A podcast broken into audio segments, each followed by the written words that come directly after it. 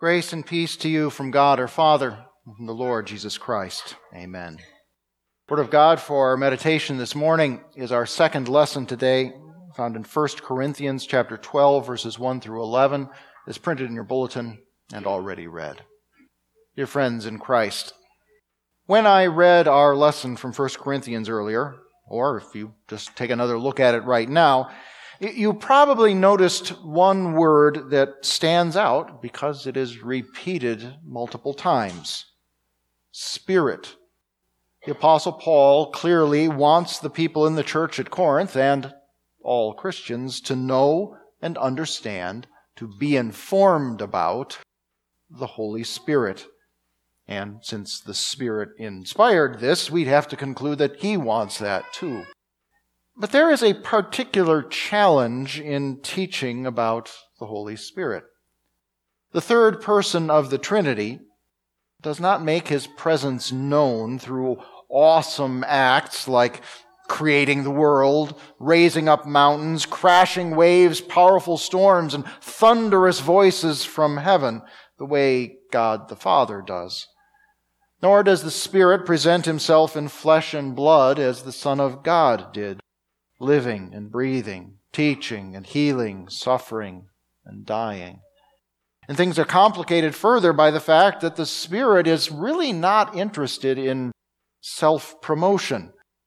He wants to draw people to Christ and focus them on Him through faith. He is happy to be the behind the scenes guy of the Holy Trinity even though he is just as essentially God and just as essential to our salvation as the Father and the Son. So, how does the Holy Spirit show himself to the world, and particularly to believers who, who wish to know him better? Answering that question is Paul's purpose here, and ours too.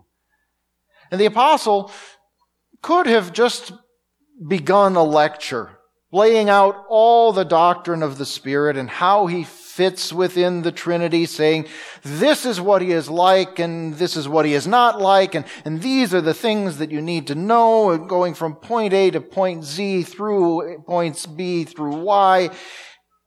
But that is not how most people get to know another person. And the Holy Spirit is a person. Instead, the way to find out what a person is like is to, to watch and see that person doing the things that he does and to have a personal experience of those things. And that is what Paul points us to here. But again, the Holy Spirit is spirit. He's not a flesh and blood person. So how can we observe and get to know him? Maybe it will help to approach this in a different way. Most of us are probably familiar with Charles Dickens's A Christmas Carol. You might not be so familiar with the subtitle he gave it, A Ghost Story of Christmas. There is nothing particularly religious about a Christmas carol, but it is almost as though there were some kind of higher power guiding everything that happens with Ebenezer Scrooge, because there most definitely is a purpose to it all. Scrooge, a, a skeptic who thinks he knows everything worth knowing, needs to see his life and world from a different perspective in order to make some important changes. And various Spirits are used as guides to show him what he has missed and to teach him about himself.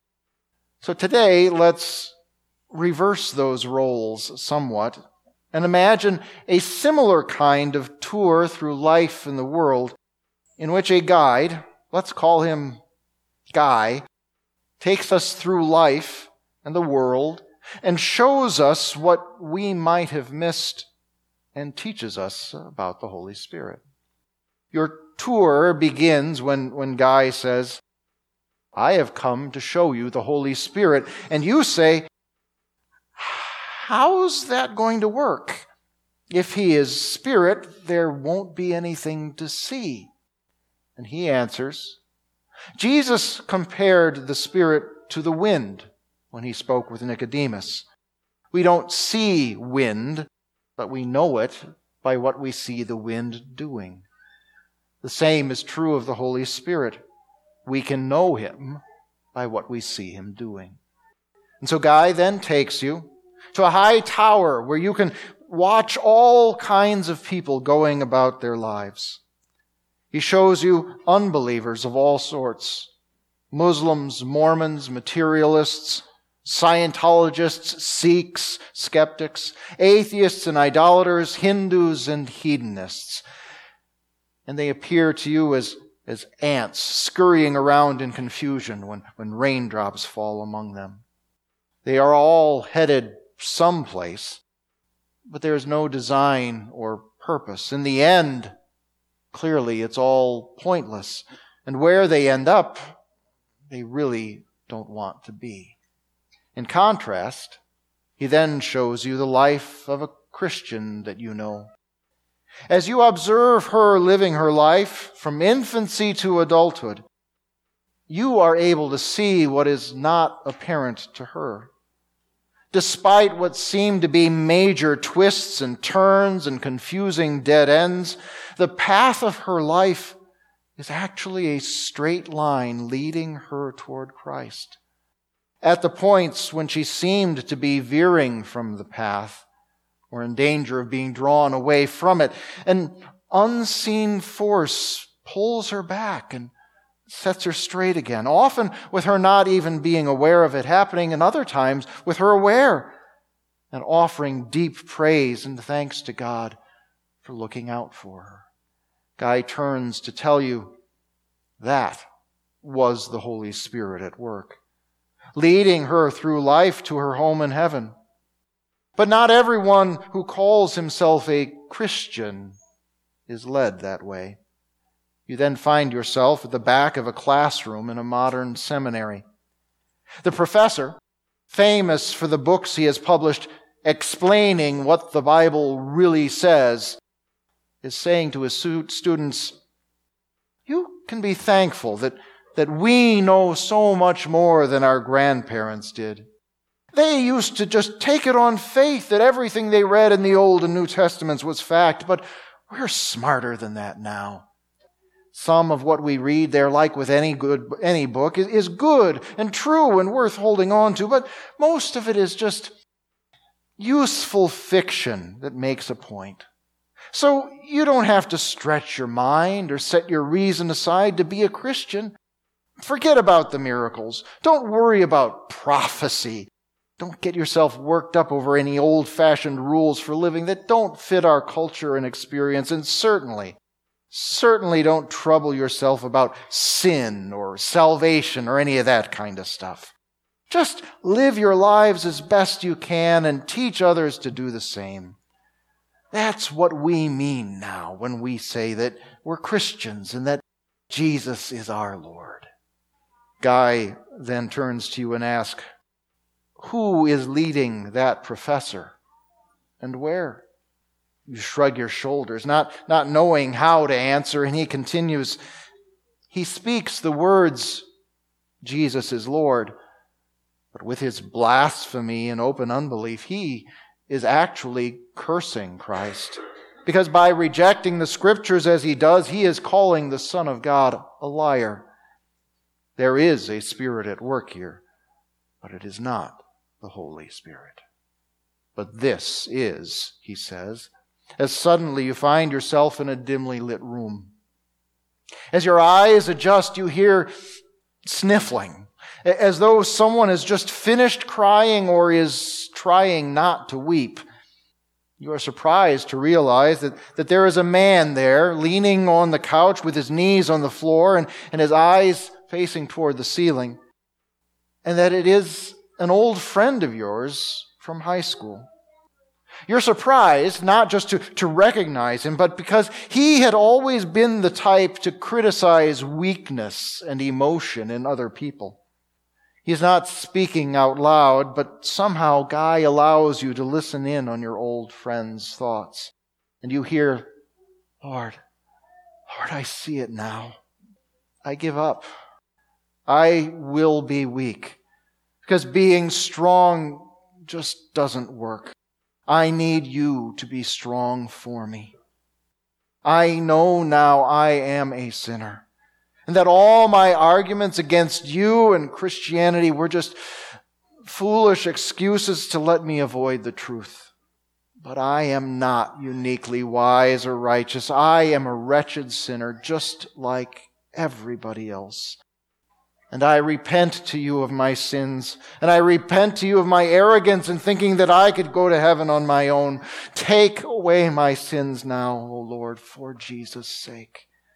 I trust in him and his cross and his empty tomb. I, I used to laugh when my friends told me to believe, but now I do. Let me be yours forever. Cleanse me and make me your child. I know you want that. I read it in the Bible and you always keep your word. Forgive me, Lord, and fix me. I'm tired of being who I was. For Christ's sake, make me better. Make me new. Make me like Jesus. Make him my Lord. All this time you have felt kind of guilty for listening in to that most private and soul bearing of conversations. But you were compelled. You saw the incredible difference between the before and the after of your old friend. And Guy knows what you are thinking and says, Yes, that is the Holy Spirit at work. And then he takes you away again to the back of a small and simple church on a Sunday morning. You observe all sorts of people make their way inside the building and to their seats. Families and singles, rich and poor, young and old, dark skinned, light skinned, blue eyed, brown eyed, short and tall, skinny and stout. And out of the rich diversity of their backgrounds, and with a multiplicity of problems in their individual lives, they are led to hear the Word of God, and they believe it. They receive Christ's gifts in the sacrament, and they rejoice to do so. They offer their thanks and their praise to the Lord, and, and when the service is done, they are eager already to return again the next week. As they leave the church, they share God's peace with their brothers and their sisters, and they seek to serve them with their prayers. They go their separate ways, stronger for having been nourished with the gospel, and brighter with the light of Christ that they reflect to the world. You heard them, Guy says to you. Their words confessed the faith in their hearts just as their lives do. They spoke and they sang and they affirmed that Jesus is Lord. Not just Lord of the world, but of their hearts, minds, lives, and souls. This is the Spirit at work. The guy seems to have pushed some sort of fast forward button. And you observe what happens at the church after worship is over.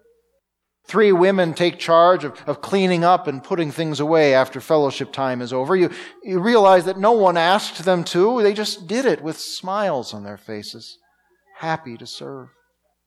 Later in the week, a married couple arrives, goes to the janitor's closet, takes out supplies and begins to clean, you get the distinct impression that they get a particular joy from making the bathrooms shine and the carpets and floors look like new.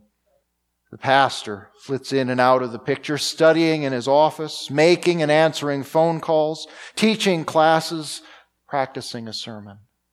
Men both young and old, come on a weeknight to, to do the work of leading the church. And some of them are back on other days for other meetings, to do repairs and to participate in Bible class.